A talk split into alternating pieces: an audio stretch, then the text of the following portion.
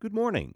From the Fairbanks Museum in St. Johnsbury, welcome to this morning's edition of An Eye on the Sky. A crisp, clear morning, and the winds have diminished some following yesterday's Valentine's Day with brisk, biting northwest winds, some lingering snow showers over the higher terrain, and then some clearing to the west and south. Temperatures yesterday mostly in the 20s, some teens in the far north. High pressure over the Great Lakes has gradually worked eastward over the past 24 hours and giving us our clear, quieter start this morning.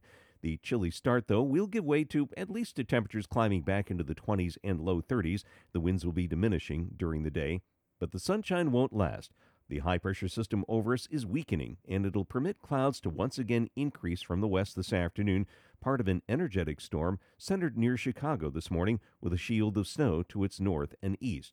By this evening, that storm should be close to Buffalo, extending its snow into eastern New York and set to spread eastward across the region tonight into Friday morning.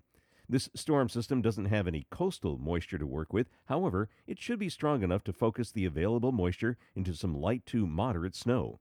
In addition, the snow should be relatively fluffy, which means at least a few inches of snow, perhaps several inches over the higher terrain later on tonight and tapering off tomorrow.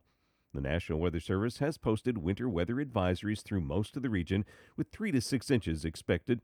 Lesser amounts in the Champlain Valley and in New Hampshire from Laconia south, 2 to 4 inches there. No advisories are in effect, though the differences are quite minor. In winter driving conditions, the main concern can be expected region wide. The storm will already be south of the Maine coast by tomorrow morning at this time, strengthening enough to whip up some gusty northwest winds, which will pull some drier air into the region. That means the snow will taper off to snow showers, especially across the higher terrain. There'll be some breaks of sun developing in southern valleys. All in all, a blustery post storm sort of day. There'll be a lot of clouds and snow showers lingering across the mountains. As we go into tomorrow night and then Saturday, another weak system comes in. With it, some snow showers, and then behind that, another batch of some cold air, some clearing Saturday night. Some of the cold spots may drop down to near zero. Sunshine will start out Sunday before clouds move in again. Another weak system coming through Sunday night into Monday. There'll be some snow showers mainly across northern sections, but the skies will be clearing out for President's Day or Washington's birthday on Monday. Now back to the forecast details. There are winter weather advisories for all areas except the Champlain Valley and in southern New Hampshire later on tonight through midday tomorrow.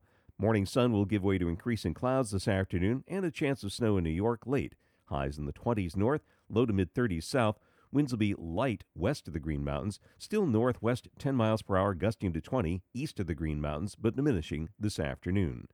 Tonight, snow spreading west to east, moderate at times, with a few to several inches. Lows in the upper teens and low 20s north, in the 20s south. Winds will become southeast around 10 miles per hour. Friday, snow tapering to snow showers. Total amounts 3 to 6 inches, up to 8 in the mountains, less than 3 in the Champlain Valley and southern New Hampshire. Periods of sun developing in the valleys, especially south. Highs 20s to near 30 north, close to 32 south, Winds becoming northwest, increasing 10 to 15 miles per hour, gusting 25 to 35 miles per hour. There'll be some blowing and drifting. That's the weather story from the Fairbanks Museum in St. Johnsbury. Make it a great day. I'm meteorologist Mark Breen with an eye on the sky.